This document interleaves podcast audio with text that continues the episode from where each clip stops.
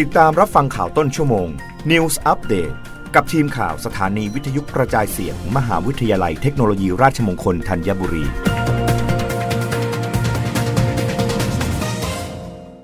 รับฟังข่าวต้นชั่วโมง โดยทีมข่าววิทยุราชมงคลธัญบุรีค่ะ ประธานบอร์ดสลากเผย จะเพิ่มจำนวนสลากดิจิทัลผ่านแอปพลิเคชันเป่าตัง หลังขายหมดเร็ว พร้อมเอาผิดแพลตฟอร์มออนไลน์ขายหวยเกินราคานายลวรสแสงสนิท อธิบดีกรมสรรพากร ในฐานะประธานกรรมการสลากกินแบ่งรัฐบาล เปิดเผยต่อผู้สื่อข่าวถึงการจำหน่ายสลากดิจิทัลงวดที่ 17 มกราคม 2566 ซึ่งมีจำนวนสลากมากถึง 17 ล้าน 129,000 ใบ เป็นสลากของตัวแทนรายย่อย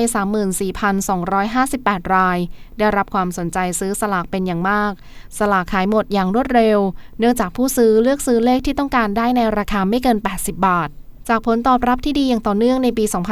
2566 สำนักงงานสลากจะเพิ่มจำนวนสลากดิจิทัล ให้เพียงพอต่อความต้องการของประชาชน เพื่อเป็นทางเลือกในการซื้อสลากราคา 80 บาท ปัจจุบันรูปแบบการขายสลากในราคา 80 บาท มีหลากหลายมากขึ้น ทั้งขายผ่านแอปพลิเคชันเป๋าตังและจุดจำหน่ายโครงการสลาก 80 ซึ่งขณะนี้กระจายอยู่เกือบ 2,000 จุด ทั่วประเทศ มีจำนวนสลากมากกว่า 2 ล้านใบ โดยประธานกรรมการสลากกินแบ่งรัฐบาลกล่าวต่อไปอีกว่า ในส่วนของการดำเนินการแก้ไขปัญหาสลากเกินราคา และแพลตฟอร์มออนไลน์นั้นสำนักงานสลากจะมีการดำเนินการอย่างจริงจัง ในทุกฐานความผิดจากทุกกฎหมายที่เกี่ยวข้อง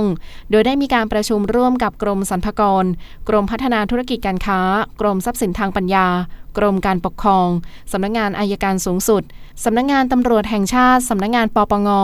กรมสอบสวนคดีพิเศษ สำนักงงานคณะกรรมการคุ้มครองผู้บริโภค และกระทรวงดิจิทัลเพื่อเศรษฐกิจและสังคม ไปเมื่อวันที่ 5 มกราคม 2566 ที่ผ่านมา เพื่อวางกรอบแนวทางบูรณาการทำงานร่วมกัน ซึ่งจากนี้ไปจะเห็นการดำเนินคดีออกมาอย่างต่อเนื่อง